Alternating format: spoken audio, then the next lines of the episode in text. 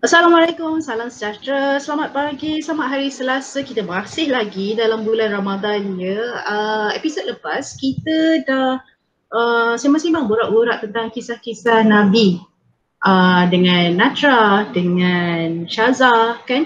So minggu ni kita ada saya rasa macam kebetulan je lah. Bukannya saya nak letak topik ni dalam bulan puasa kan. Kebetulan. Saya ada kawan hari ni dari sekolah agama.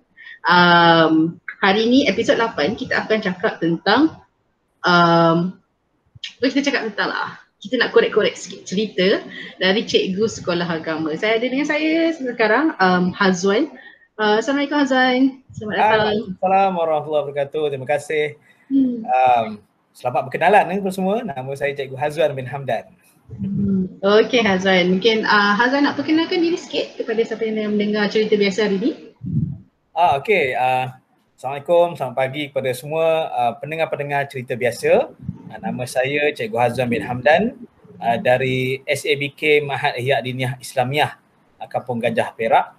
Uh, SABK nama panjang sangat so kalau nak dipendekkan kita panggil sebagai SABK Medi ya, Medi Kampung Gajah. Uh, saya telah mengajar selama 10 tahun dan ini merupakan sekolah ketiga saya. Uh, sebelum ini saya pernah mengajar di dua buah uh, SMKA dan sekolah ketiga saya ialah uh, SABK. Itu okay. saja uh, pengenalan diri saya. Okey. Uh, SABK ni Hazwan untuk yang hmm. baru pertama kali dengar. Uh, saya pun termasuk dalam golongan yang baru-baru pertama kali dengar SABK tu apa. Mungkin boleh bagi tahu sikit SABK tu apa? Mak SABK tu. Ha. betul juga eh sebab tak semua orang tahulah SABK ni dia satu sekolah uh, sekolah nama penuh bagi SABK ni Sekolah Agama Bantuan Kerajaan SABK. Oh. Okay, uh, stop kat situ dulu. Okay, hmm. Sekolah Agama Bantuan Kerajaan. Saya pun sebenarnya, uh, saya pernah mengajar dekat Government Aided School. So maknanya samalah kan bantuan kerajaan. Ah uh, ya.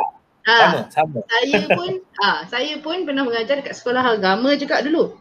Tapi ah. sekolah agama Kristian. Ah, okay. sekolah Methodist.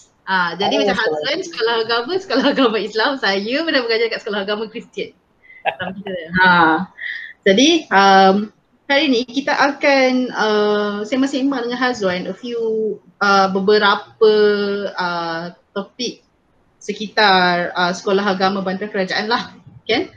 Okay. Kita akan cakap pertama sekali tentang struktur SMBK. SMBK ni apa, sekolah dia macam mana, apa dia affiliates ataupun uh, partner-partner antara uh, di bawah SABK ni. Tapi sebelum tu saya ada beberapa saya nak main game pendek je dengan Azwan. Okay, pendek je. Oh, kita ada, game. Beberapa, okay, boleh, ha, ha, ha, kita ada beberapa assumptions ya Azwan. Mhm. Assumptions ataupun tanggapan. Ini saya fikir aja noh, saya fikir sebagai orang luar daripada SABK mungkin ada benda yang saya nak tahu daripada SABK. So senang je Azwan. Azwan boleh cakap ya ataupun tidak. Dan hmm. kemudian mungkin terangkan sedikit lah bila ya tu terangkan sikit, tidak tu terangkan sikit. Kan? Okay. Ah, ini, okay, ini saya beritahu ya, disclaimer ya semua orang, ini semua assumption saya seorang. Saya tak sempat nak kutip assumption orang lain. okay? Okay. Assumption yang pertama, kita ada tujuh assumption yang pertama, tanggapan yang pertama. Mm-hmm. SABK ajar subjek agama je? Uh, ya. Hmm.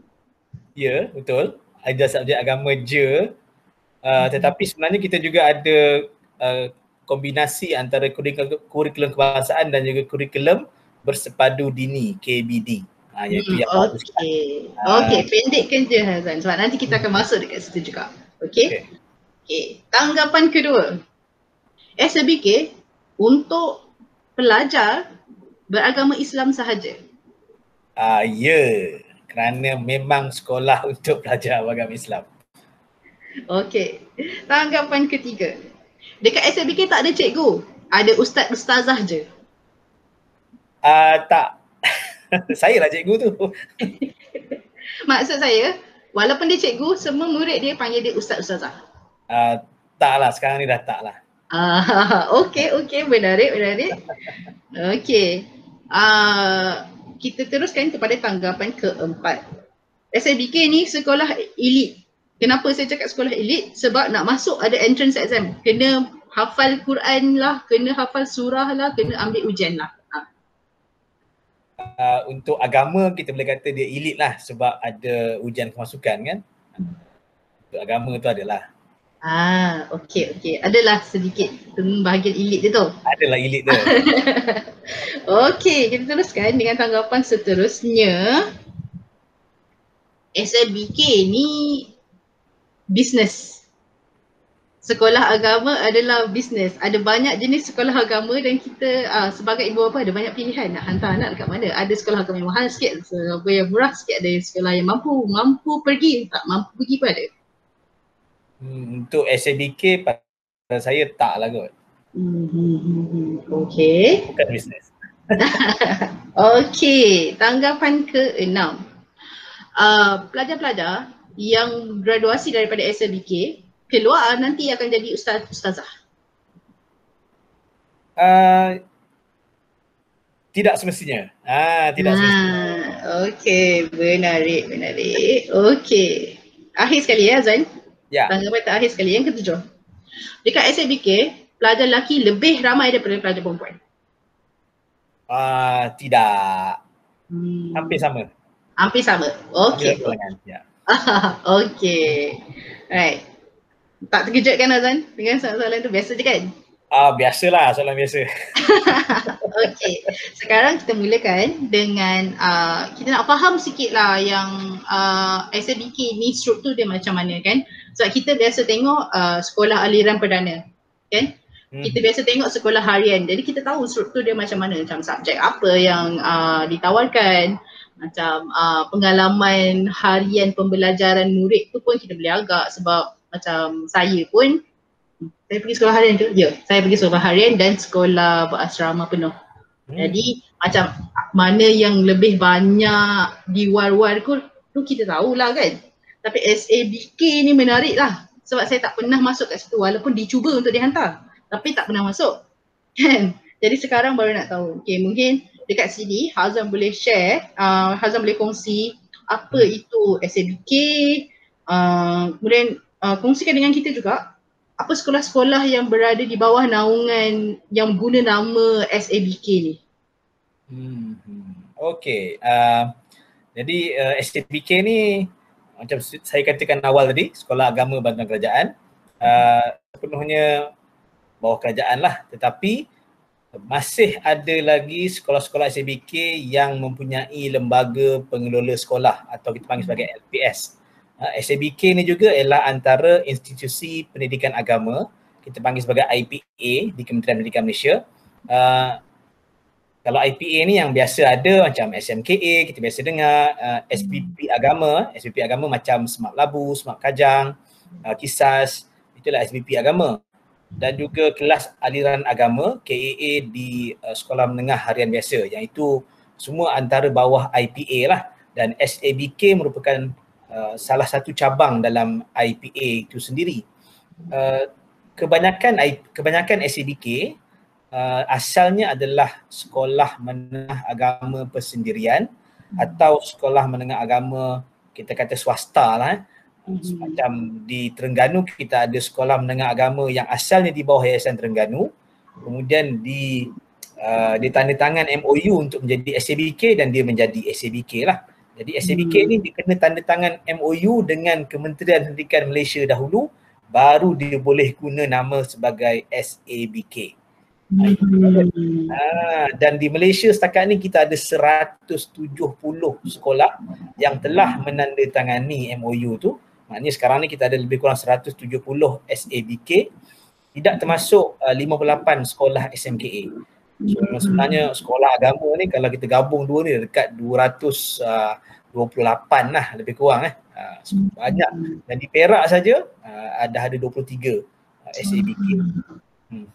Okey. Uh, serba sedikit tentang struktur latar belakang SABK. Hmm, macam tadi Hazal cakap SMKA dengan SBP uh, SBP pun masuk bawah naungan SMBK juga lah kiranya tadi macam Smart Labu, Smart Kajang kan and then ada SMKA ya, ya. tadi uh, okay apa pula sekolah-sekolah agama yang bukan di bawah SMBK? Oh, sekolah agama yang bukan bawah uh, SABK, bukan hmm. SABK. Uh, kalau dia sekolah agama tapi dia bukan SABK Ah, ah kalau SABK sebenarnya dicabang daripada macam saya kata tadi dia cabang induk dia lah IPA. Jadi SMKA dan juga uh, SBP agama bukan uh, SABK lah. Dan juga satu ah. lagi uh, sekolah menengah agama negeri atau kita panggil sebagai SMAN. SMAN ni biasanya di bawah uh, jabat Majlis Agama Islam Negeri. Hmm. Jadi Perak ni yang berdekatan dengan sekolah saya ni ada satu Sekolah Raja Nazrin Shah itu merupakan sekolah menengah agama negeri. Di Ipoh kita ada sekolah uh, Ta'iyah tak salah saya, Raja Rumpuan Ta'iyah itu juga merupakan sekolah menengah agama negeri. Jadi hmm. itu antara sekolah bukan uh, SABK lah. Ah, okey. So maknanya uh, macam SMART, macam SMAN, macam SMKA Aha. Dia sekolah agama tapi yeah. dia adik, adik beradik dengan SMK adik beradik bawah IPA. Ah, ha, ha, IPA ni cabang ni duduk bawah bahagian pendidikan Islam. Ah, okey okey okey. Menarik menarik. Okey.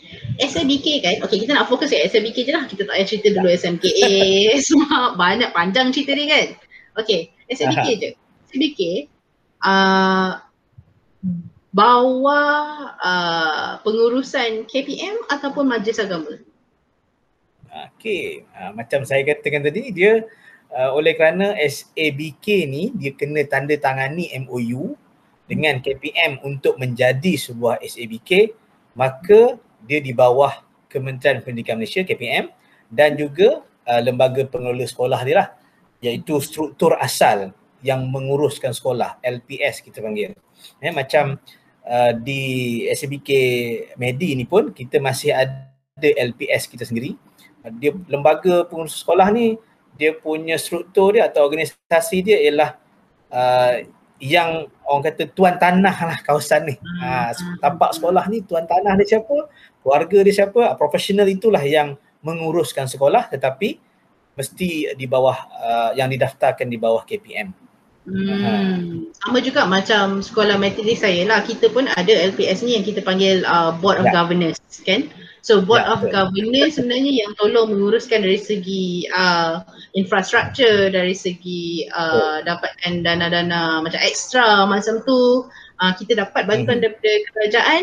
Uh, kita ya. sama lah kan kita sign MOU dengan kerajaan. Kita guna kerajaan punya DSK macam tu. Ha. ha betul. Konsep dia sama. Hmm, okay. So tadi kan, um, tadi husband cakap bila kita sign MOU dengan kerajaan untuk dapatkan dana bantuan hmm. kerajaan kan, um, hmm. itu maknanya SA, sekolah-sekolah di bawah SABK kena um, ada subjek-subjek aliran dini disebabkan oleh MOU ni ke? Uh, subjek Bukan dini, dini ni ha, subjek ha. subjek ni macam fizik matematik sains macam tu bukan oh, dini sorry okay, ha. okay, okay. sorry, sorry silap okay. silap uh, subjek uh, memang dia ada subjek KBSM sebelum berdaftar hmm. pun uh, macam saya kata tadi macam sekolah Yayasan Tengganu tu sekolah uh, sekolah menengah imtiaz uh, besut ah, ya. bukan sekolah di bawah Yayasan Terengganu asalnya memang dia ada KBSM tu even sebelum berdaftar dengan KPM pun dia dah ada menggunakan KBSM sebab institusi di Malaysia ni kalau nak berdaftar sebagai sebuah sekolah memang kena menggunakan kurikulum kebangsaan kita tak ada pilihan ah, lain kecuali sekolah persendirian yang boleh hmm. mengambil macam SPC ya sekolah persendirian Cina dia mereka boleh ambil kurikulum lain tapi hmm. untuk SABK atau sekolah-sekolah lain dia mesti wajib ambil kurikulum kebangsaan lah Ah, dan juga untuk subjek dini yang saya saya katakan tadi kurikulum bersepadu dini itu baru diperkenalkan sekitar 2015 so barulah hmm. dia berbeza banyak dengan subjek lain Okey okey tak apa kita jangan cerita lagi tentang subjek dini tu sebab saya ada sedikit lagi soalan kan pasal struktur SPK ni tau Azrain. Okey. Okey. Um, kalau kita keluar sikit daripada ruang lingkup SABK kan um, kalau Hazan tahulah sekolah-sekolah agama macam tadi Hazan cakap okay, so sekolah agama yang bukan di bawah SMBK dia tak ada terikat untuk kena ada subjek-subjek kebangsaan kan mm-hmm. uh, so maknanya dia boleh maknanya bergantung kepada pengurusan sekolah tu terpulang mm. dekat dia lah apa benda dia bawa basically sama lah macam sekolah swasta lah kan ya yeah, betul uh, I see okay okay, faham, faham, faham. Okay. okay, dana kewangan kan, kita tahu Aha. kita dapat, uh, SABK dapat uh, bantuan dana daripada kerajaan. Tapi dah namanya pun bantuan. Kan, kita tahu maknanya dia bukan portion atau bahagian besar yang merangkumi keseluruhan keperluan perbelanjaan uh, pengurusan SABK. Kan? Mungkin Azhar boleh cerita lagi sikit lah. So macam saya saya tahu skala skala metri school dia sangat kuat dari segi wang tu kita bergantung kepada kita punya board of governors dan juga kita punya yeah. bergantung dengan kita punya alumni uh, mm-hmm. untuk membeli. Kan sebab bantuan kerajaan maknanya bantuan. Bantuan tak boleh banyak-banyak. kan? So macam mana pula dengan SABK? Um, kalau di SABK ni sebenarnya salah satu tarikan untuk uh, sekolah-sekolah agama yang uh, saya kata tadi sebelum berdaftar dengan SABK salah satu tarikan yang kementerian buat ialah uh, suntikan suntikan kewangan untuk membaiki prasarana dan sebagainya. Kalau sebelum ini uh, bergantung pada LPS dan juga dana pihak luar.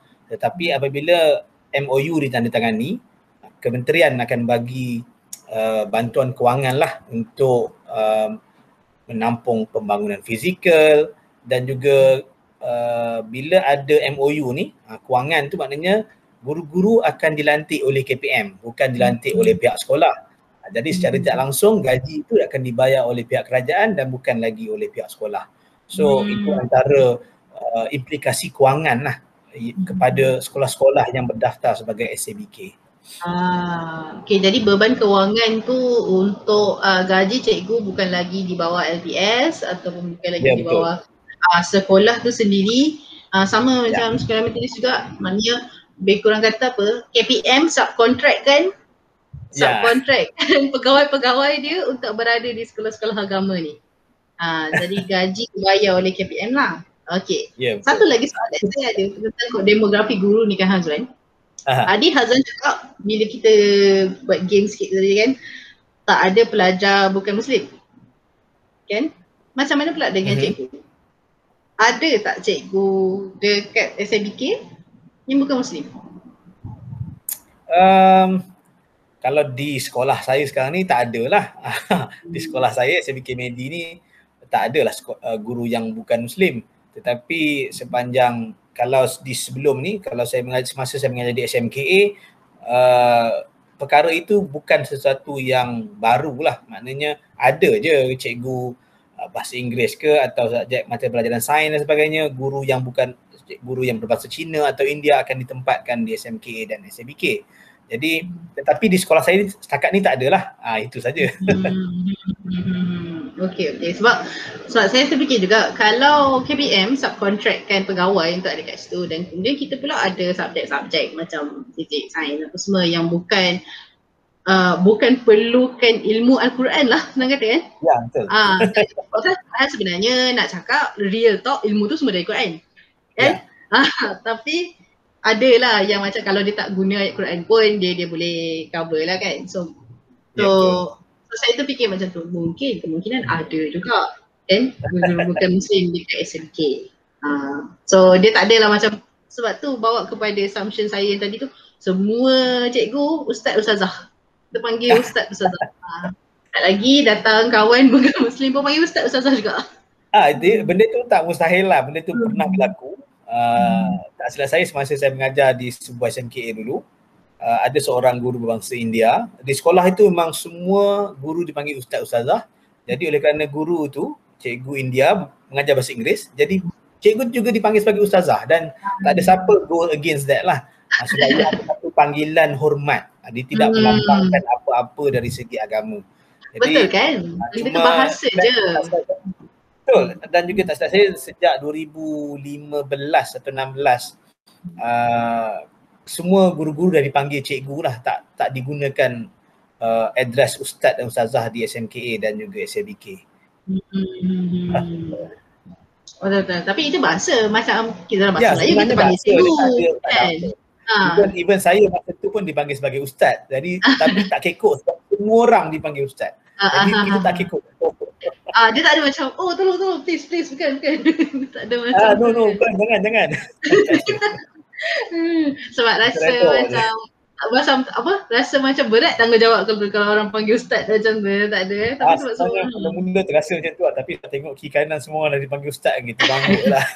Okey okey okey alright tadi uh, Hazan cakap pasal uh, subjek kan? Okey sekarang kita cakap sikit tentang struktur kurikulum dekat SABK kan? So kita nak tahu okay apa aliran, apa subjek yang ada dekat uh, yang ditawarkan dekat SMK? Mungkin Nazwan boleh kongsi dengan lebih lanjut lah.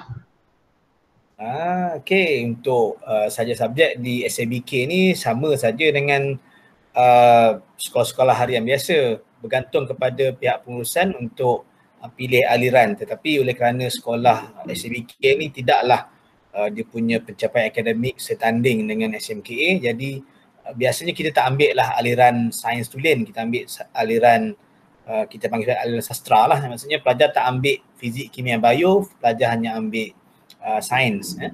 Dan juga uh, bezanya bila kita sebut tentang pelajar SMKA dan juga SABK ni, uh, dari kalau sekolah harian biasa tu dia akan ambil uh, macam pelajaran pendidikan agama Islam. Tapi di sini kita pecah dua kepada pendidikan Quran dan Sunnah dan juga syariah. So hmm. daripada satu pendidikan agama Islam tu ambil dua subjek. Uh, itu hmm. subjek di SABK lah. Dan juga tadi uh, saya ada cakap tentang kurikulum dini. Uh, dini ni baru 2015. Uh, daripada dekat dia beza dia ialah kurikulum dini ni uh, kalau nak tahu guru, uh, mata pelajaran dini ni diajar sepenuhnya dalam bahasa Arab. Ha, dia Wah. bukan dalam bahasa Melayu. Ha, kalau sebelum ni pendidikan Islam tu dia ajar dalam bahasa Melayu, Al-Quran Sunnah tu belajar dalam bahasa Melayu, syariah tu belajar dalam saru, belajar dalam bahasa Melayu. Uh, bila masuk KBD ni, kurikulum bersepadu dini, guru tu atau ustaz tu, jadi memang confirm ustaz lah. Ha, saya tak boleh hantar orang. dia mengajar dalam bahasa Arab. Ha, katanya ialah bahasa Arab. Ha, subjek dia sama lah Usuluddin, Syariah, ada bahkan bahasa Arab tu ha, kalau kita sebelum ni kalau sekolah SMKA ni bahasa Arab dia bahasa Arab komunikasi. Maknanya boleh ajar dalam bahasa Melayu. Tetapi Aha. untuk uh, Al-Lughat Arabiyah Al-Mu'asirah ni memang kena ajar dalam bahasa Arab sepenuhnya. Dan juga ada lagi dua saja lah Al-Manhaj Ulum Islamiyah dengan Adab Balaghah. Itu antara lima cabang kurikulum dini lah yang ada di hmm. Jadi tambah subjek kepada pelajar-pelajar. Dan dia tak mula pada tingkatan 4 dan 5 macam PQS, Al-Quran Sunnah dan juga Syariah. Dia mula pada tingkatan 4, 5, tingkatan 4. Tetapi untuk kurikulum dini bermula seawal tingkatan 1. Wow. Jadi dari awal lagi dia dah belajar bahasa Arab. Arab betul. Hmm. Lah kita yang uh, acah-acah belajar bahasa Arab ni kan. Daripada tadika belajar bahasa Arab, sekolah rendah belajar bahasa Arab, sekolah menengah ambil Arab untuk PMR kan. So kira acah-acah lah tu. Acah-acah. Sebab exam pun tak macam mana tunggal langgang dia saya exam tu. Ha, kan asal lulus.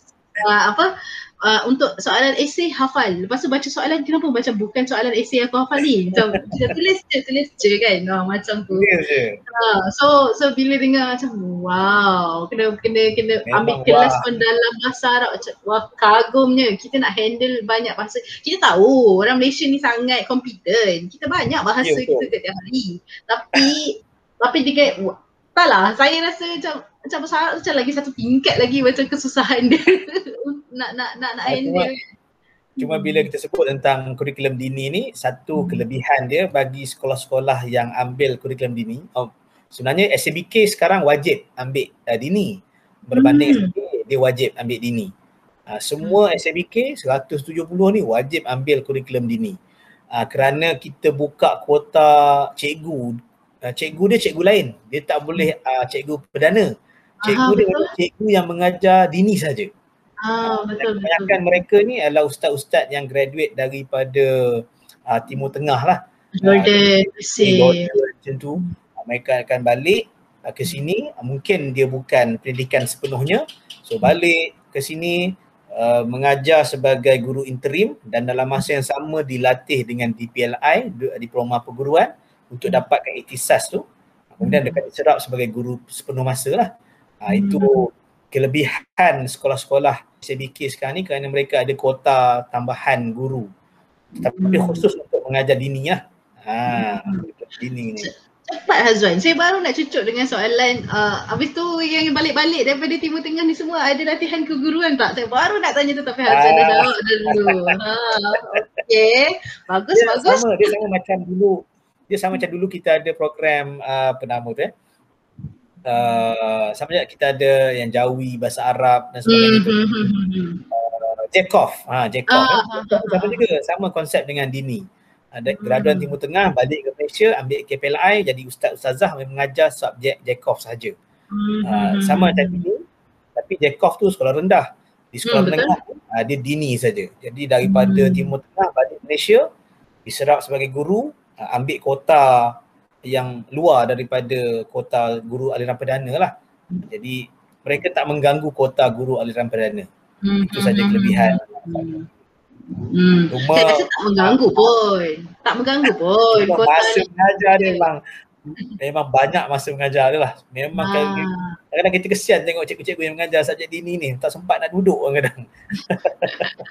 hmm. saya, saya rasa tak mengganggu pun kota aliran ya, perdana. Sebab yang aliran dini ni, dia ada demand dia. Dia ada permintaan dia ya, sendiri. Betul. So, ya. so, kota dia ada dekat situ. Memang tak ganggu apa-apa. So apa? Buat apa? Aliran perdana tak mampu nak bawa semua subjek yang dia bawa tu. Dia tak mampu nak tak mampu.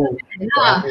Then saya macam terfikir jugalah bila Hazwan cerita kan daripada form 1 daripada kata satu kita dah kita dah latih dia belajar student uh, murid belajar dalam bahasa Arab kan mm-hmm. uh, exam dalam bahasa Arab kelas dalam bahasa Arab daripada form 1 kan yeah. uh, betul kan saya kalau tak betul tapi ini just apa yang saya fikir lah kan kita uh-huh. ada uh, masa panjang punya uh, long term punya aim uh-huh. supaya yang belajar ni akan jadi pelapis kepada guru-guru dini sekarang. Sebab bila dia belajar bahasa Arab, dia amalkan bahasa Arab bukan bahasa Arab komunikasi atau bahasa Arab pasar ataupun bahasa Arab acah-acah macam saya tu.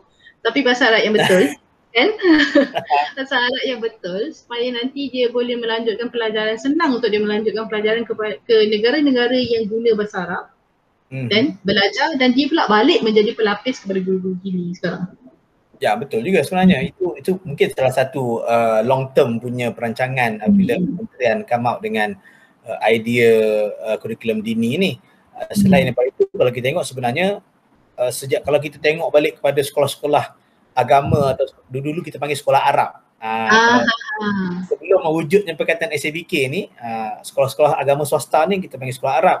Uh, dan kebanyakan sekolah-sekolah agama yang asal-asal ni memang menggunakan uh, kurikulum dini atau kita panggil sebagai kurikulum kurikulum azhari yang mana hmm. memang mengajar sepenuhnya dalam bahasa Arab. Sebab tu kadang-kadang kita tengok uh, apabila uh, ada setengah-setengah sekolah dia grad dia daripada sekolah itu boleh terus pergi ke uh, negara Timur Tengah tanpa ambil stamp. Kalau kat Malaysia hmm. mesti kita ambil stamp dulu kan untuk apa kita punya bahasa Arab. Tapi hmm kebanyakan yang uh, sekolah-sekolah Arab lama ni dia memang tak ambil SPM, tu ambil STAM dan terus boleh pergi overseas sebab memang dia dah belajar bahasa Arab sejak awal. Ha, ha, Jadi ha, ha, salah satu aim uh, daripada kementerian lah kenapa kam, uh, keluarkan atau yalah, memperkenalkan subjek dini ni. Ha. Azrael, mungkin ada yang tak pernah dengar perkataan STAM tu. Teman-teman terma STAM tu. Okay, apa STAM tu Azrael? Alamak. Hmm. STAM ni uh, sijil tinggi agama Malaysia. Uh, yeah. Dia sijil tinggi agama so katakanlah pelajar tu dah ambil SPM uh, dia nak uh, tambah lagi dia punya uh, apa pengajian agama dia untuk dia pergi ke Timur Tengah jadi dia akan ambil STAM lah dia macam ambil tingkatan enam agama hmm, tapi betul. dia tak ada dia tak ada pengajian am semua ni dia memang subjek STAM dia ada subjek dia yang tersendiri lah uh, itu hmm. di luar uh, pengetahuan saya. ya, kita boleh kata kelulusan tambahan sebagai dia kita panggil dia prerequisite untuk dia masuk universiti-universiti Timur Tengah ni. Yeah. Sebab betul. setakat SPM, diorang tak tengok kita punya SPM ni.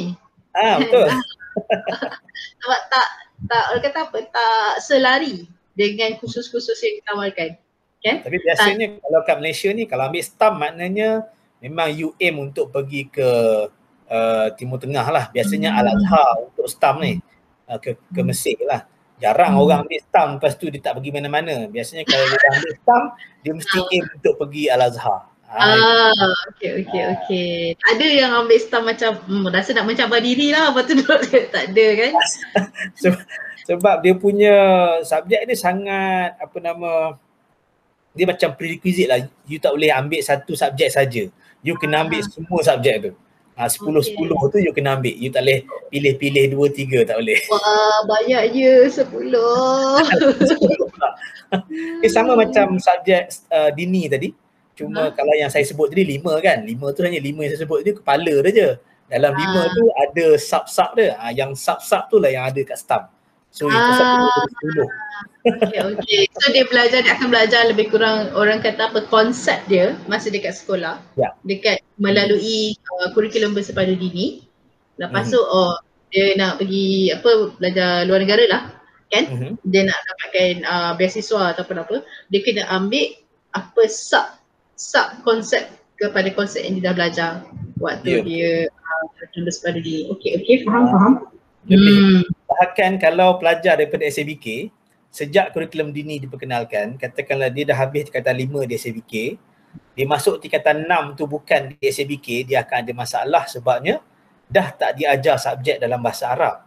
Contohnya, ah. katakan dia daripada SABK, belajar syariah dalam bahasa Arab. Hmm. Tapi bila dia masuk tingkatan 6, sekolah yang bukan SABK, dia ada masalah sebab syariah tu dah diajar dalam bahasa Melayu. Ha, jadi ah. dia, dia, dia ada masalah. Ah, konflik kat situ. Okay. Sebab tu kalau kalau daripada SMK, SABK ni you dah ambil dini, you hmm. proceed dah dengan staff. Jangan hmm. masuk PPM nanti you ada complete sebab subjek tu dah belajar bahasa Melayu pula. Sedangkan ah. selama ni belajar dalam bahasa Arab. Tapi, ah. tapi subjek dengan dengan kandungan ni sama? Uh, kandungan tu saya tak pastilah sama ke tak. okay, okay kalau kita go with Cuma the bahasa pengantar dia ah, bahasa Arab. Okay. Kalau macam ni lah kan, kalau kita go with the assumption atau tanggapan yang sebenarnya konten dia sama, cuma bahasa pengantar yang berbeza kan. Hmm. Uh, maknanya sama dengan kalau saya daripada darjah satu sampai tingkatan tiga saya duduk dekat sekolah Cina lepas tu tingkatan empat hmm. saya nak SPM saya pergi aliran perdana sekolah SMK hmm. macam tu lah pening dia kot kan ah ya yeah. uh, yeah, betul ha, ha, ha. So basically uh, content dia sama cuma bahasa pengantar yang berbeza. So kalau macam tu, yeah. kalau Hazan cakap ni, buku syariah. Buku teks tu dalam bahasa Arab. Ah, betul betul. Okay, so kalau tapi kalau kalau kita dengan tanggapan yang konten dia memang sama kan, cuma bahasa pengantar yang berbeza. Uh, kalau okay, kalau dia dekat SABK, dia ambil exam nanti dalam bahasa Arab kan? Ya. Yeah. Uh, apa? Kalau dia dekat sekolah biasa, dia ambil syariah, subjek yang sama. Uh-huh. Dalam bahasa Melayu. Macam tu kan? Dalam bahasa Melayu. Ya. Yeah. Tapi ada tak macam macam kita punya sains sekarang kan macam boleh jawab sama ada dalam bahasa Melayu atau bahasa Inggeris kan? ya yeah, betul. Ah, so okay, katakanlah, katakanlah eh. Ya yeah, ya. Yeah. So dia ni ah, macam tu lah. Tiba-tiba dia pergi sekolah pengantar bahasa Melayu. Aha. Lepas tu dalam exam dia jawab dalam bahasa Arab juga. Sebab dia biasa uh, kalau macam tu biasanya dia kalau kalau di kementerian ataupun semasa menanda dia akan entertain sebagai case to case basis lah. Macam hmm. tu katakanlah dia seorang saja calon uh, ni ya, apa seorang dia calon yang menjawab dalam bahasa Arab. Hmm. jadi biasanya kalau calon tu jawab dalam bahasa Arab biasanya dia dah confident lah nak jawab dalam bahasa Arab betul, betul, kalau dia tak confident dia tak akan jawab dalam bahasa Arab. Bila dia dah bila sekolah dia akan jawab jadi kalau di peringkat uh, penandaan atau pemeriksaan pemeriksaan nanti dia akan di macam di entertain case to case basis lah. Kita akan hmm. tengok sebab dia jawab bahasa Arab jadi kita kena tanda sebagai bahasa Arab. Hmm. Okay, okay, okay. Eh. Menarik, menarik, menarik. Okay. Uh, saya tertarik nak tahu apa pengalaman uh, pembelajaran harian. Okay, jadi kita tak payah tengok sekarang waktu pandemik ah. Waktu pandemik memang semua dah dah dah lain kan. Okay, cuba kita tengok uh, pengalaman pembelajaran harian dekat SABK waktu sebelum pandemik dulu. Ni kita bukan nak kata uh, apa mengimbas kembali kenangan yang seronok ke apa ke kan. Kita tak kata pandemik ni teruk ke apa. Cuma uh, untuk kita dapat uh, uh, pandangan am terhadap hmm. apa pengalaman harian pelajar-pelajar dekat SABK tu. Mungkin Azwan boleh uh, terangkan dengan lebih lanjut lah. Okay, untuk uh, di Medi ni saya mungkin uh, lebih banyak bercerita tentang sekolah saya sendirilah berbanding dengan sekolah lain sebab saya tidak tahu macam mana uh, saiz sekolah dan sebagainya. Untuk di Medi ni kalau pembelajaran harian saya rasa disebabkan sekolah kami ni taklah luas sangat kawasannya. Hmm. Jadi cikgu ni kalau daripada satu daripada bilik guru nak ke kelas tu tak sempat hilang penat lah sebenarnya. Baru jalan eh dah sampai dah ha, ke kelas. dan juga kalau kita sampai on time ke kelas tu ha, mungkin cikgu tak sempat keluar pun lagi. Okay so sebenarnya pembelajaran harian di SBK ni sama je dengan sekolah lain. Eh, tak ada beza. Cuma macam saya kata tadi disebabkan compound kita tak luas jadi uh, sangat hubungan tu sangat sangat dekat lah antara pelajar dengan guru. Kita boleh nampak pelajar dari jauh dan sebagainya. Uh, dan juga rutin dia lebih kurang sama je. Cuma uh, disebabkan kita ni uh, sekolah yang kecil jadi dan sekolah, pelajar semua duduk di asrama. Uh, pada pukul 10 tu uh, pelajar tak ke kantin.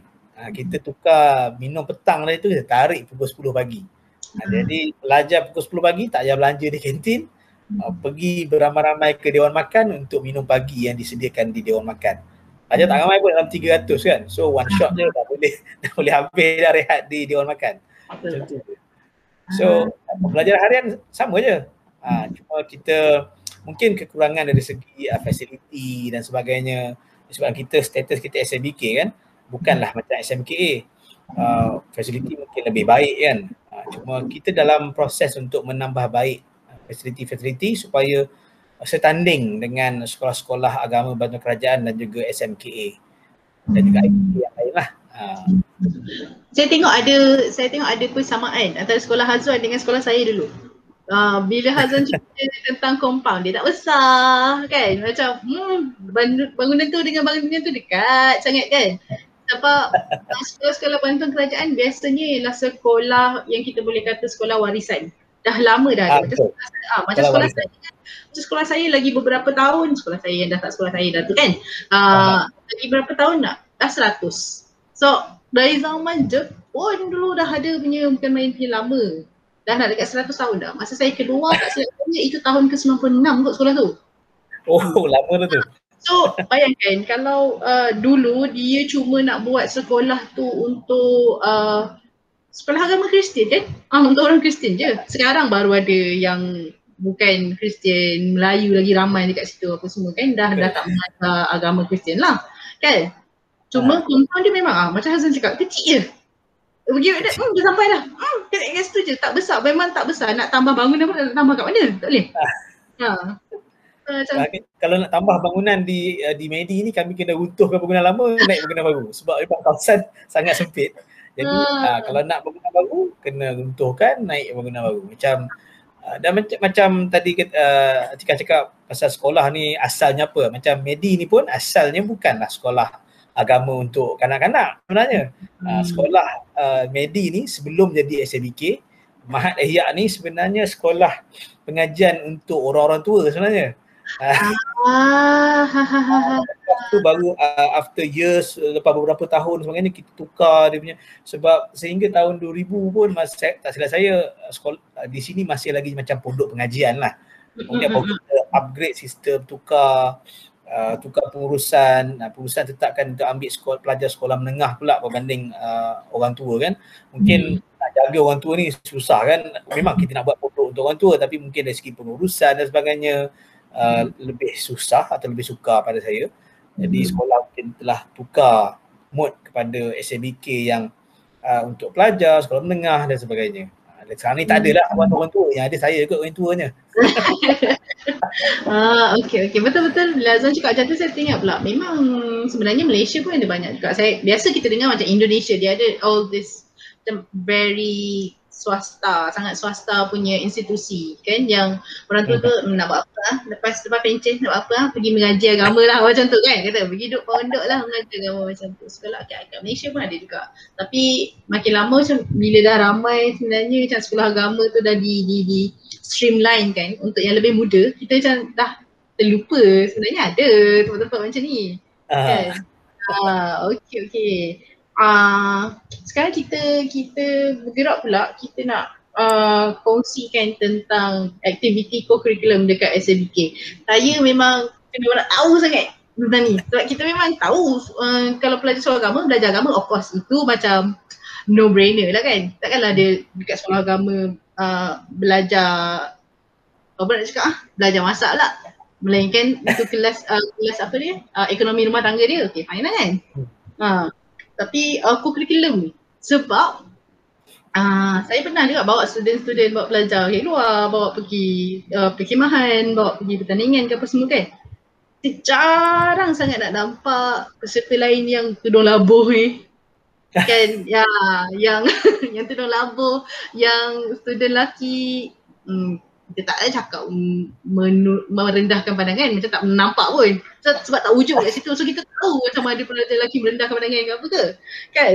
So, so mungkin um, Azam boleh cerita sikit kat kita kan? Co-curriculum uh, struktur ataupun sistem co-curriculum dekat SABK ni uh, beza tak dengan sekolah aliran perdana? Ke ada yang sama sebenarnya?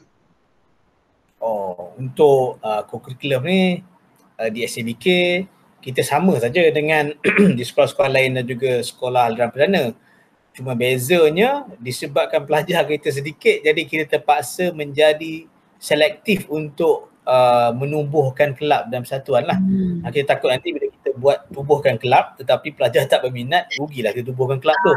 jadi uh, kita tak banyak kelab, tak banyak kelab dalam persatuan tapi uh, disebabkan kita nak pelajar semaksimum mungkin melibatkan diri dalam kelab persatuan yang ada lah. Hmm. Uh, macam kat SPK Medi ni, uh, contohnya kita come out dengan niche area kita iaitu merentas desa dan juga catur. Nampak hmm. macam pelik kan SPK tadi kata sekolah compound kecil tapi nak buat merentas desa. Okay. Dia praktikal lah sebabnya bila 300 budak je, nak suruh hmm. lari ramai-ramai tu senang. Ada ah, ah, ah, ah, ah, dia praktikal. Dan juga hmm. catur pun uh, dia catur ni satunya bila pelajar kita tak ramai jadi kita boleh kumpulkan main ikut tingkatan dan sebagainya dan juga hmm. sekarang ada banyak pertandingan catur online. Jadi hmm. uh, kami memikirkan bahawa ya why not kita buat ambil benda ni sebagai niche kita uh, dan hmm. pelajar pun boleh uh, main dan belajar serta menyertai pertandingan-pertandingan yang ada. Uh, Okay, kalau sekolah biasa kan, sekolah aliran perdana, kita ada tiga subset ni. Kita ada uh, badan beruniform, kita ada uh, kelab dan persatuan dan kita ada sukan. Tadi Hazwan dah kongsikan macam mana kalau ada sukan, kita uh, dekat Medi ada uh, merentas desa dan catur. Catur tu kira sukan lah kan, sukan, sukan otak kan. Okay, boleh. Uh, okay, dari segi kelab persatuan dengan badan beruniform ada tak dekat Medi? Oh ada, kita ada, sama je macam saya kata tadi yang merentah desa dan catur tu sebagai niche saja. Maknanya yang hmm. utama kita utamakan. Kita ada je kelab bola sepak bola tampar di sini. Uh, untuk uh, badan uniform pun kita ada pengakap ada puteri Islam. Uh, maknanya KRS KRS ni satu uh, badan uniform wajib IPA ha. Ah. yang tak tahu sebenarnya. Uh, oh. KRS ni ialah satu uh, badan uniform wajib di semua IPA. Uh, hmm. Sebab tu kalau kita buat perkemahan KRS, uh, dia ada satu yang kita namakan sebagai perkemahan KRS IPA. Asing ah. KRS sekolah harian. Uh, disebabkan ah. asalnya kalau kita imbas sejarah KRS ni asalnya kadet remaja Islam sekolah. Chris ah. uh, dia upgrade daripada Chris jadi KRS saja dan hmm. dia dipermula dengan sekolah-sekolah agama lah. Jadi sebab tu di diwajibkan KRS ni wajib di SMKA. Ha, hmm. sebab tu nak tak nak kalau tak nak badan uniform lain KRS mesti ada.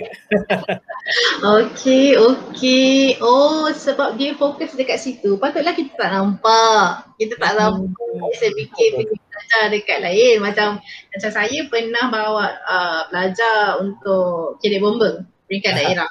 Kan? Uh, lepas tu macam ada kawan-kawan yang lain macam adalah yang macam PBSM uh, uh, camping-camping macam perkhemahan kan hmm. hmm. Okay kalau dari segi aktiviti contohnya macam pertandingan kan pertandingan perkhemahan kenapa susah nak nampak uh, penyertaan daripada SMBK adakah adakah sebab tadi macam Hazan cakap oh sebab kita dah ada sendiri. Kita adalah geng-geng SMBK so kita buat SM, IPA kita buat under IPA je kita tak campur dengan orang. Hmm. uh, ataupun tak dijemput ke? Ataupun uh, kalau sebab dia eh, sebab dia SMBK uh, macam kalau SMK SMK macam masuk masuk je kan pertandingan. Aha. ke sebab kalau dia macam keluar macam tak silap saya macam kalau MRSN ke apa ke nak join yang aliran perdana punya pertandingan kan? Macam yeah. oh bayar ah macam tu bayar ah, ah. okey untuk untuk SMBK ni kadang-kadang uh, kami ni SMBK dibayangi oleh SMKA jadi kadang-kadang orang tak perasan ah. keputusan SMKA SMBK ni Uh, satu lagi disebabkan pelajar kita tak ramai kan. Jadi kita hanya fokus kepada beberapa uh, badan uniform saja. Uh, macam yang confirm boleh dapatkan budak sesuatu macam pengakap supaya at the end pelajar ni tingkatan lima dia boleh dapat pengakap raja. Hmm. Uh, S macam saya kata tadi wajib. Puteri Islam ni wajib di SMKA. Jadi tiga ni yang biasa kita nampak pengakap, uh, PBSM, uh, KRS dan juga Puteri Islam lah yang biasa kita nampak uh, SABK uh, terlibat. Uh, dan juga ada setengah-setengah uh, SABK, uh, dia tak guna nama SABK kat depan. Uh, jadi kadang-kadang kita tak perasan itu sebenarnya SABK. Macam apa macam saya katakan dari awal tadi kan imtiaz besut tu mm-hmm. dia SABK. Tetapi kalau warrant dia, kalau kita tengok nama dia dipaparkan, dia hanya dikenali sebagai sekolah menengah imtiaz besut. Ah betul, betul. Kata SABK tu tak ada tapi kita tahu status dia SABK. Hmm. Sama juga macam sekolah di Johor kebanyakan dia dia ada beza kalau sekolah menengah agama SMA tu ah, itu maknanya dia sekolah SABK, SMA. Hmm. Ah, dia bukan SMAN. Kalau SMAN lain. Ah, sekolah SMAN dia sekolah agama kerajaan Johor. Hmm. lain. jadi kadang-kadang sekolah tu dia tak guna nama SABK jadi kita tak perasan bahawa itu sebenarnya uh, sebuah SABK yang terlibat dalam uh, aktiviti co-curriculum. Hmm. Uh, kadang dia nak jaga dia punya status mungkin sekolah tu dah lama dengan nama tersebut jadi dia tak nak SMA, SABK, uh, dia tak nak gabung-gabung macam tu. Uh-huh. So dia kekalkan nama yang nama yang sedia ada.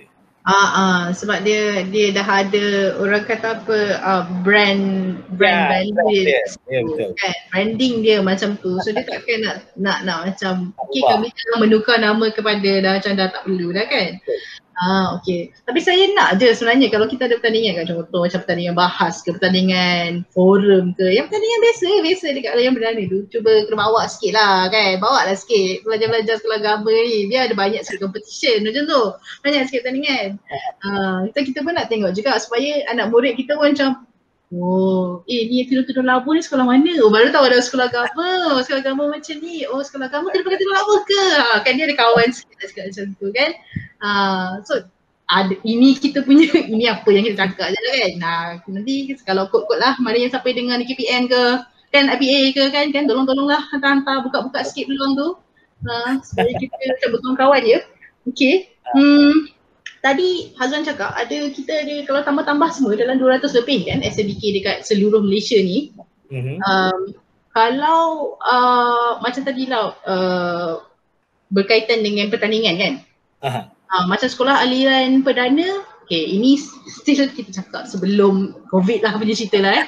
Uh, kita selalu ada pertandingan antara sekolah macam peringkat daerah. Lepas tu kita pergi peringkat negeri, lepas kita pergi peringkat kebangsaan. Saya ingat dulu uh, masa saya kat Labuan biasanya macam saya akan terus pergi peringkat negeri kat Sabah lepas kita uh, menang dekat Labuan tu kan. Sebab uh, walaupun Labuan wilayah persekutuan tapi nak jugalah, kena jugalah lepas kat Sabah tu baru boleh pergi kebangsaan. Okay tu dulu cerita dulu lah. Uh, tapi kita dapat jumpa lah dengan kawan-kawan yang lain kan. Lepas tu bila saya dekat MRSM pula, MRSM tu setiap tahun dia ada uh, ada dua macam flagship um, inter MRSM punya pertandingan. So yang paling saya ingat dan yang saya join sendiri uh, minggu bahasa. So dalam minggu mm-hmm. bahasa banyak macam ada debat, ada syarahan, ada uh, bercerita apa ada tu lah, tak ingat. Uh, lepas tu adalah macam drama apa semua kan. Mm-hmm. Uh, lepas tu satu lagi tunas saintis. So tunas saintis basically macam or you buat you punya uh, innovation, uh, inovasi apa pun lepas tu buat macam pitching satu minit dua minit tu macam tu bawa produk you semua kat situ dan kita lawan semua inter MRSM. Ada 200 lebih SMBK. Ada tak program inter SMBK selain daripada KRS tadi? soalan tu, menarik soalan tu. Hmm. Uh, untuk inter SABK secara eh, macamnya SABK sahaja tak ada lah setakat ni. Setakat yang saya tahu tak ada lah. Uh, sebab uh, dia bawa, bila dia berdaftar bawah uh, SABK maknanya dia payung utama dia ialah uh, IPA, Institusi Pendidikan Agama. Jadi yang akan bersaing dengan dia termasuklah SMKA dan juga kelas-kelas aliran agama KAA. Uh, biasanya yang SBP agama ni dia tak join pertandingan uh, dengan SMKA, dia akan join pertandingan sesama SBP sebab yalah dia dah level SBP kan. tak bertanding sangat. Sebab tu kalau tengok pertandingan macam biasanya kalau pertandingan inter SBK atau SMKA ni uh, biasanya pertandingan-pertandingan yang uh, keagamaan. Contohnya macam uh, tilawah, fazan, uh, nasyid, uh, kalimatul sobah, uh, debat bahasa Arab, yang itu adalah antara IPA. Uh, yang itu memang kita dah nampak pelajar-pelajar SMBK dan juga SMK. Bahkan kalau uh, terus terang lah saya nak kata uh, pelajar SABK yang mana menggunakan uh, perantaraan bahasa Arab di sekolah mereka lebih perform berbanding SMK dalam co-academic yang macam debat, kalimatul sobah yang mana menggunakan bahasa Arab tu dia lebih uh, perform lah nak banding dengan SMK. Uh, itu yang saya boleh kata lah tentang pelajar SMK. Yelah, dah hari-hari tu makan dia kan. Mana dia tak lebih dia kata masih daripada kawan-kawan dia dekat SMKA tu kan. Uh, okay. Untuk co akademik biasa memang kena terpaksa uh, kalau co akademik biasa tu kita akan bersaing dengan sekolah aliran perdana lah sebab tak ada pilihan kan macam uh, debate ke debat bahasa Melayu ke dan sebagainya nak tak nak kita, kita akan sertai tapi kita terpaksa bersaing dengan sekolah aliran biasa sekolah aliran hmm. perdana hmm. itu hmm. lah Hmm, okay, tadi uh, saya cakap tentang, tentang betapa bagusnya kalau kita dapat nampak pelajar-pelajar SMBK kan? Ada sertai uh, pertandingan-pertandingan kat luar SMBK, luar IPA punya payung. Uh, masuk pertandingan-pertandingan uh, apa co akademik yang uh, dianjurkan oleh sekolah-sekolah aliran perdana. Macam uh, itu itu SMBK masuk dalam aliran perdana. Okey, hmm. tadi macam tadi Azlan cakap kita ada macam debat bahasa Arab kan, kita ada syarihan macam tu yang lebih ke agamaan. Hmm. Boleh tak pelajar dari sekolah aliran perdana masuk pertandingan ni? Uh, biasanya tak boleh. Sebab uh, kalau sekolah aliran perdana tu hanya kalau dia ada KAA, kelas aliran agama. Ah. Yang itu saja. Itu pun satu kelas je. Ha, sebab hmm. biasanya dalam paperwork pertandingan tu akan dinyatakan syarat pelajar SMKA, pelajar IPA ha, hmm. dalam kurungan SMKA, SMBK atau KAA sahaja. Itu kalau hmm. kita tengok bila pertandingan yang IPA ni uh, yang pertandingan co-academic IPA, pelajar sekolah harian uh, sekolah, hari, sekolah perdana boleh masuk syaratnya mesti kelas aliran agama. Ha, dia tak ada sekolah harian. Hmm, okay, okay, okay. Tadi saya baru lah macam nak cakap, okay, kita tambahkanlah sikit kan pertandingan. Tapi saya fikir juga, salah satu, satu lagi, satu lagi macam faktor yang kita kena uh, pertimbangkan juga kan. Bila ada luar ruang lingkup ni sertai, ni mungkin ada satu lagi faktor macam dia buat lebih sikit je kita dah macam wah. Sebab dia bukan oh, bukan nature dia kan. Buat macam tu. Ya, so betul. mungkin ada yang markah wah. Sebab sepatutnya sama je. Tapi welcome wah sebab dia tak biasa tu terlebih dekat situ dah jadi macam tak adil. But in a way uh, okay okay. Okay boleh boleh boleh. Um, okay kita dah cakap tentang struktur SLBK kan? Kita dah macam faham hmm, SLBK ni macam mana macam kita dah faham apa adik-beradik SLBK yang lain bawa IPA dan kita dah cakap tentang kurikulum, uh, subjek-subjek kan aliran yang ada dekat SBK dan juga kita dah baru je bincangkan tentang apa um, situasi aktiviti co-curriculum dekat SBK. Sekarang ni uh, eh, nak tanya Hazwan sikit lah uh, dari segi sekolah kan uh, sebagai guru dan mungkin juga sebagai nak cakap sebagai warga sekolah tu sendiri kita takkan terlepas daripada setiap sekolah dia ada cabaran dia sama je macam setiap keluarga ada cabaran dia kan so mhm. sekolah tu sebagai unit sekolah tu uh, kita fokus kepada SMBK sekarang ni uh, apa cabaran yang ada um, dekat sekolah SMBK? Ada tak cabaran yang daripada dulu sampai sekarang tak settle-settle? Tak selesai? ha, itu satu. Ataupun ada tak cabaran yang terkini yang macam baru-baru baru-baru ni wujud dekat ha. SMBK? Ha. Saya rasa kalau cabaran ni uh, kalau cabaran sesama guru ni tak banyak kot. Kita ialah kita yang cikgu-cikgu ni sebab kita sikit je. Kalau tak salah saya di SMBK Medi ni kami ada 24 24 ah, macam tu je tak ramai pun. Ah, sangat sikit. Pelajar hmm. 200 lebih je. So kita punya hubungan dengan guru-guru tu sangat akrab lah. Ha, tapi hmm. pada saya kalau cabaran murid ni di mana-mana sekolah pun sama je. Hmm. Uh, nakal tu biasa lah. Pelajar nakal ni biasa. Dia bukan jahat pun dia nakal je. Dia nak cuba-cuba. Ha, itu biasa. Cuma bila pelajar nakal di SABK ni satu yang kita sebagai guru kita kena sentiasa peringatkan pelajar ialah mereka ini pelajar sekolah agama. Ha, hmm. Jadi kalau nak nakal pun biar nakal dia tu uh, dia cepat insaf ke atau bila dia nakal dia rasa bersalah dia akan datang minta maaf. Maksudnya nampak ciri-ciri uh, pelajar sekolah agama tu lah orang kata iklim dini hmm. sekolah tu terserap dalam jiwa. Ah itulah kita. Ha. Maksudnya kalau kita nak kata pelajar ni dia buat salah tu biasa. Mana pelajar pun selalu buat salah. Cuma yang kita harapkan bila pelajar SABK ni atau SMKA atau sekolah-sekolah agama ni bila dia melakukan kesilapan dia akan insaf dan juga um, apa yang dia buat ha, selepas itu adakah dia akan ulangi kesilapan atau dia akan perbaiki diri dia. Jadi kita harap di SMK ni pelajar bila dia buat salah, dia akan insaf, dia akan dihukum dan sebagainya dan dia akan berubah. Yang itu yang kita nak lah. Dan juga kadang-kadang kita Yalah pelajar ni kalau kita apa kadang-kadang nak hukum tu macam secara style ustaz lah nak tanya ah, kau hafal surah ni? Dia dah hafal lah sebelum kita.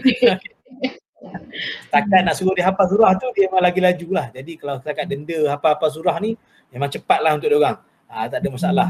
Uh, itu yang saya nampak lah. Uh, untuk uh, cabaran satu lagi pada saya prasarana dan juga infrastruktur lah. Disebabkan SABK maknanya uh, tidaklah kita ni infrastruktur dia setanding dengan sekolah-sekolah uh, aliran perdana. Tapi saya yakin satu hari nanti bila kita dah beberapa tahun jadi SABK dapat dana dan sebagainya dari berbagai pihak mungkin kita boleh uh, infrastruktur kita setanding dengan uh, sekolah-sekolah harian. Uh, ada LCD dalam kelas ke dan sebagainya. Uh, ada apa? Whiteboard uh, electric whiteboard tu yang boleh print out handout uh. panggil uh, interactive whiteboard. Uh, tak sure. Tak remember ni uh, smart smart smart board.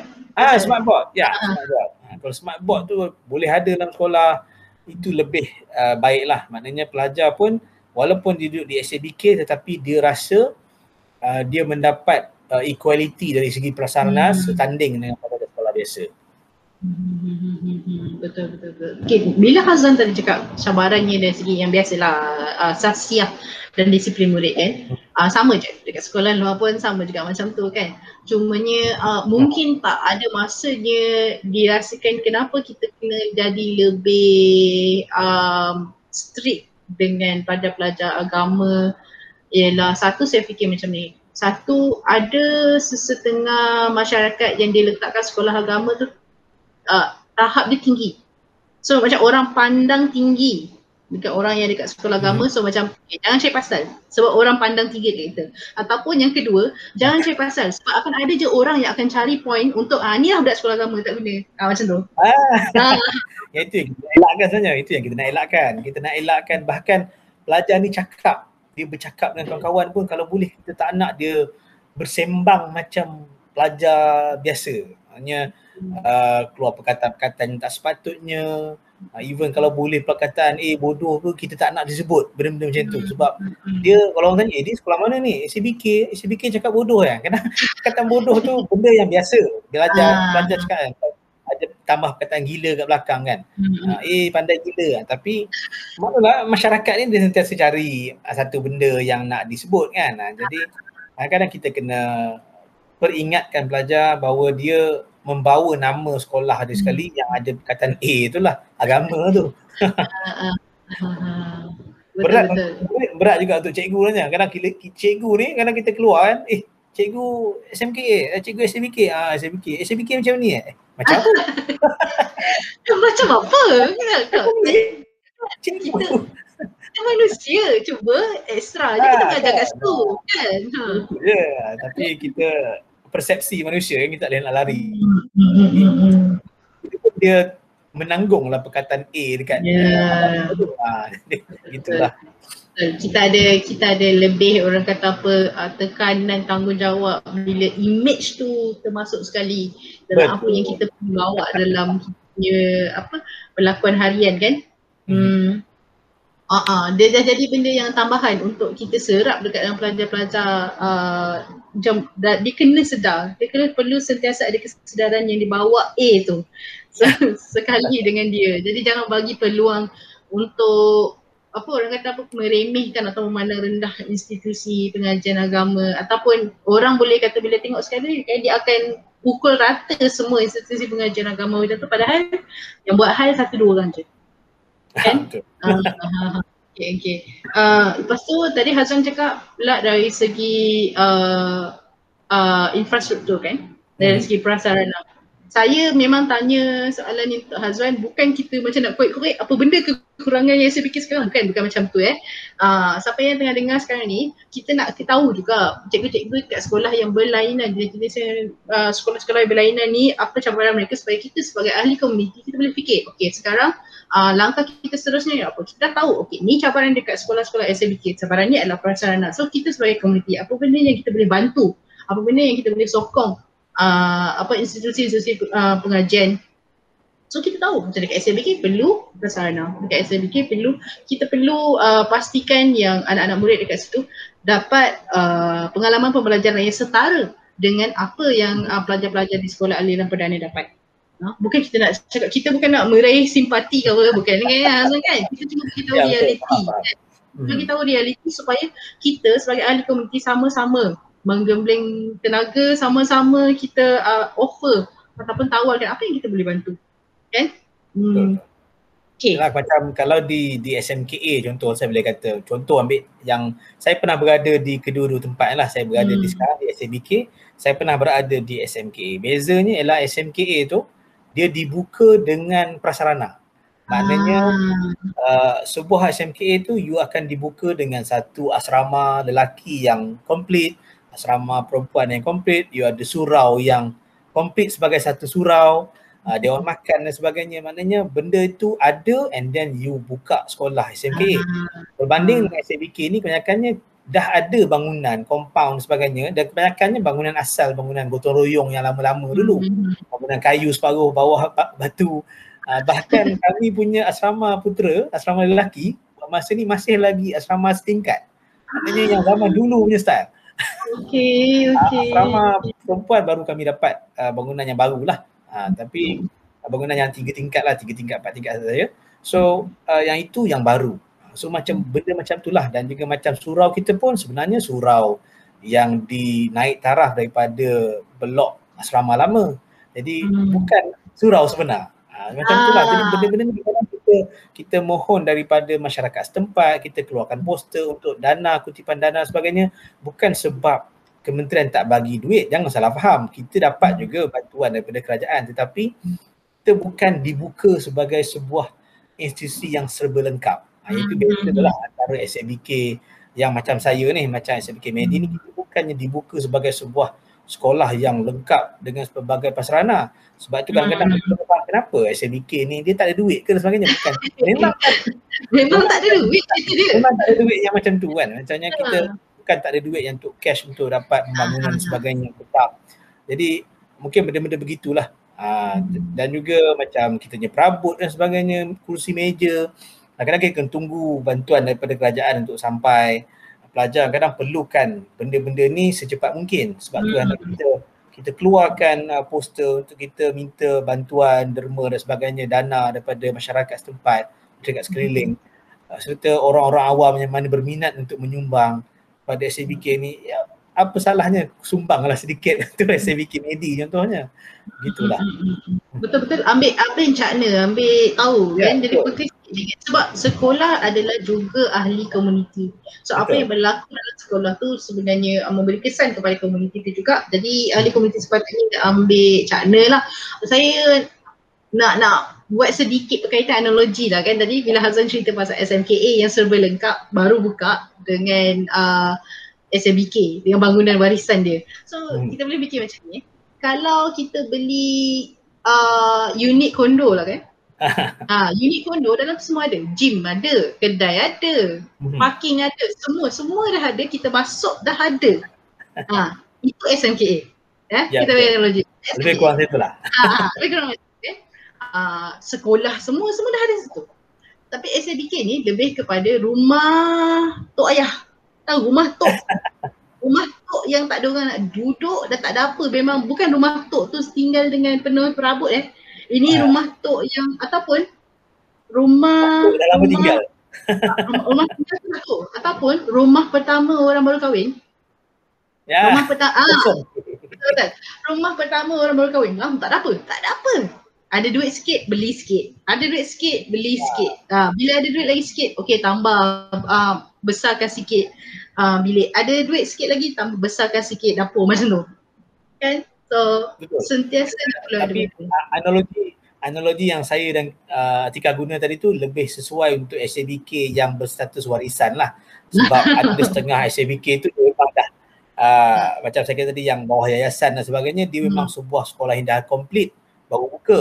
So untuk SABK yang warisan ni macam tu lah kami sebenarnya. Hmm. Uh, yang status warisan ni. Ah, betul betul betul. Yalah, saya nak bagi tahu itulah. Ah, betul betul Hazan. Kena ingatkan.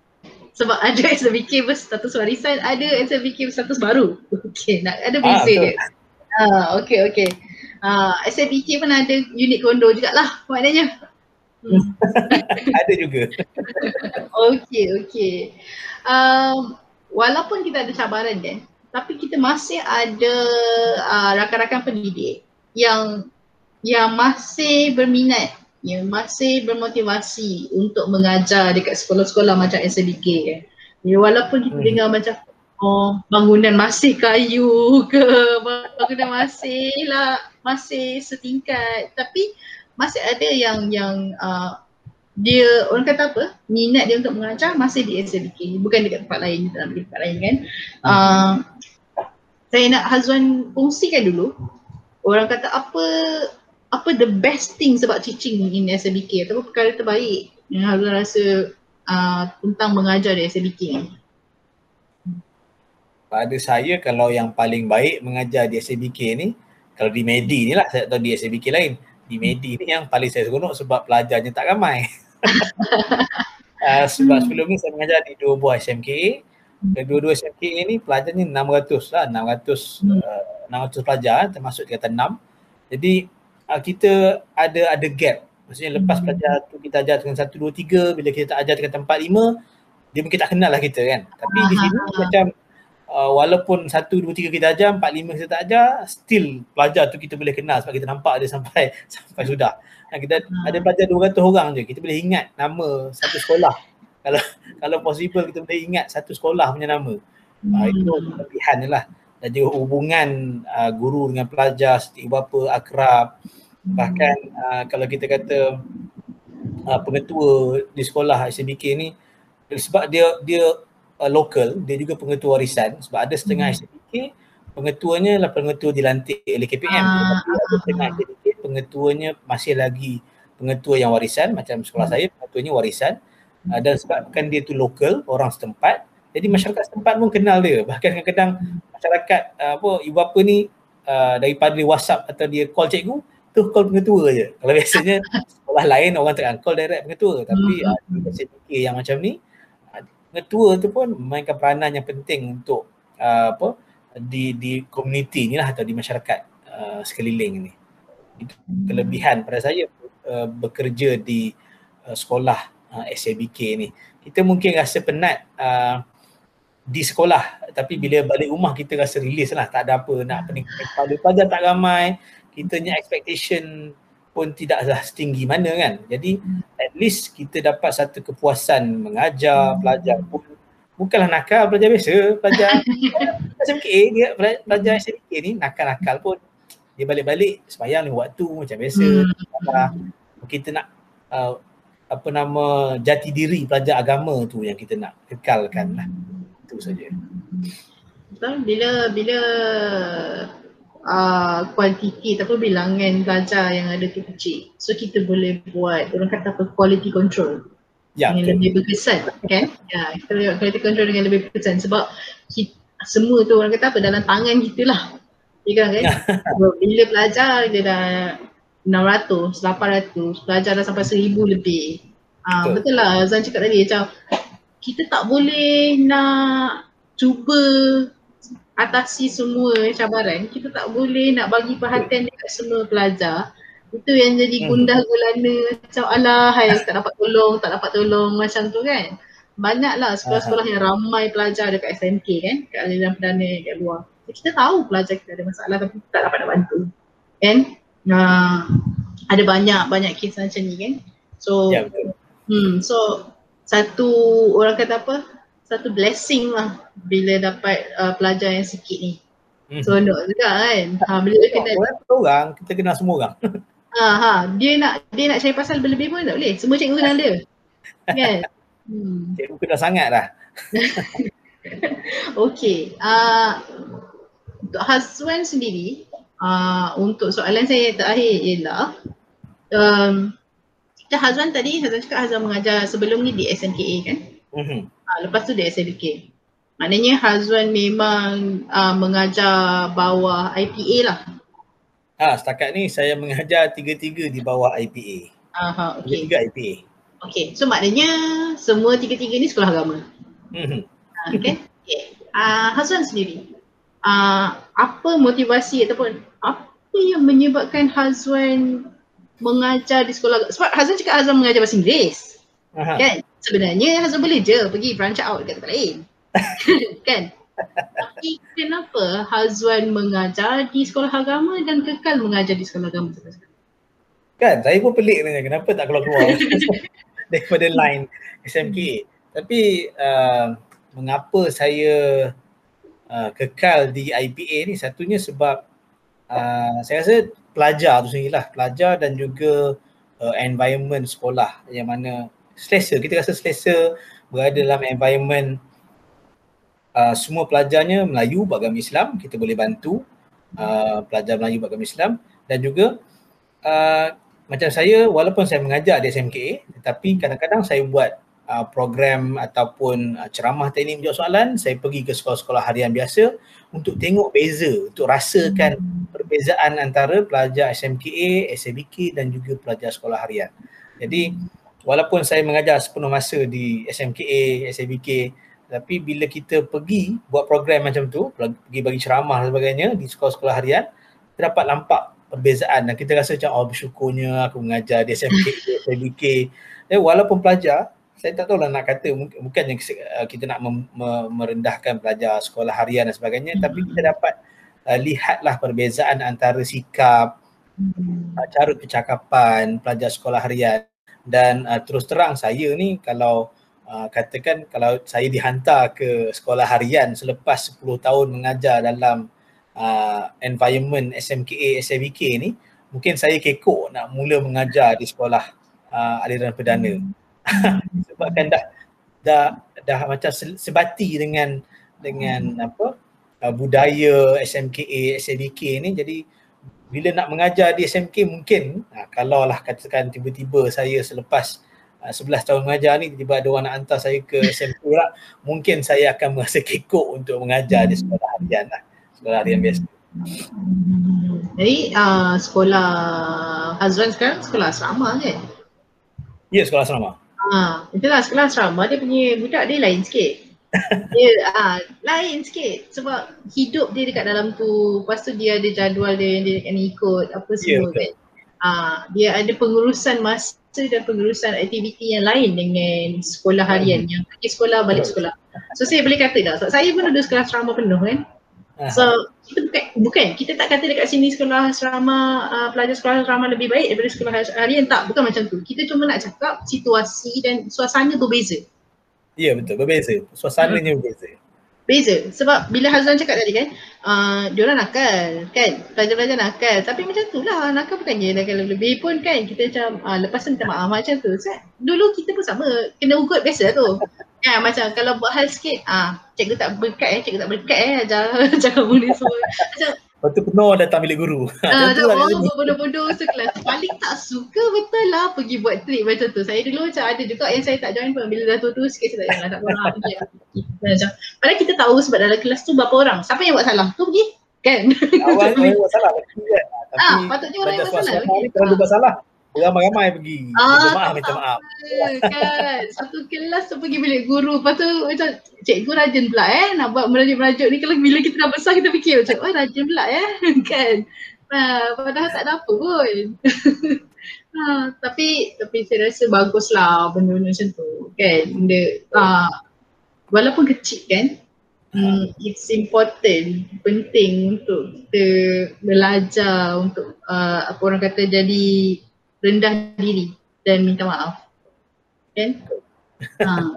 Kan senang nak dapat benda-benda macam tu. Susah. Pengalaman tanya tu. Pengalaman. Ha. pengalaman. pengalaman. Minta maaf dengan cikgu. Jadi pelajar hmm. pun uh, dia ada pengalaman macam tu, guru pun ada pengalaman ha. macam tu. Ha. Yalah kalau ingat-ingat kan dulu kalau macam kalau nak kalau nak ujian je kan mesti ada majlis restu lah apa lah. Macam kalau ingat kan macam poyo gila kan nangis je semua kan. Betul betul dia nangis tipu ni, nangis tipu ni kan. Ha, tapi uh, tak apalah kan. Okay, apa salahnya kan. Masa tu lah nak peluk-peluk ke apa semua kan nanti lepas covid ni tuan-tuan tak boleh peluk Avengers tu. Dalam pun tak boleh, macam anggut je. Cikgu, halal cikgu. Ha, anggut anggut je. Oh, aku anggut macam tu je. Ah, anggut uh, pegang, uh, pegang macam tu, macam tu je. betul, betul, betul. Okay. Terima kasih banyak Zain. Banyak. Okay banyak sangat kita dah kongsi hari ni. Uh, saya rasa seronok sangat dapat kenal uh, rakan-rakan pendidik daripada sisi pendidikan yang lain. Uh, saya uh, apa dapat hari ni dapat banyak input yang berguna tentang sekolah agama. Kita macam kita ada banyak assumption lah macam tadi awal-awal tadi kan assumption ataupun kita punya tanggapan tentang sekolah agama. Oh ada banyak lagi cerita di sebalik sebalik sekolah agama tu rupanya.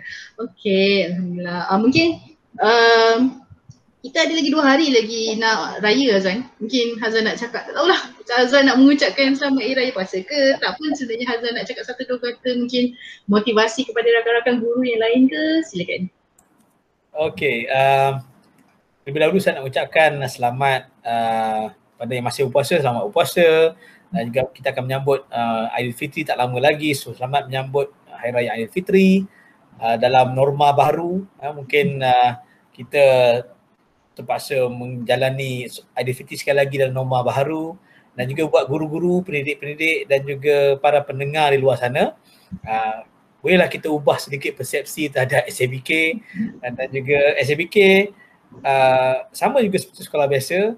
Uh, kami juga uh, apa mahu melahirkan uh, golongan-golongan uh, agamawan yang profesional. Ha, maksudnya walaupun dia menjadi saintis satu hari nanti tapi saintis yang dalam hati dan jiwanya masih ada agama insyaAllah. Itu sajalah.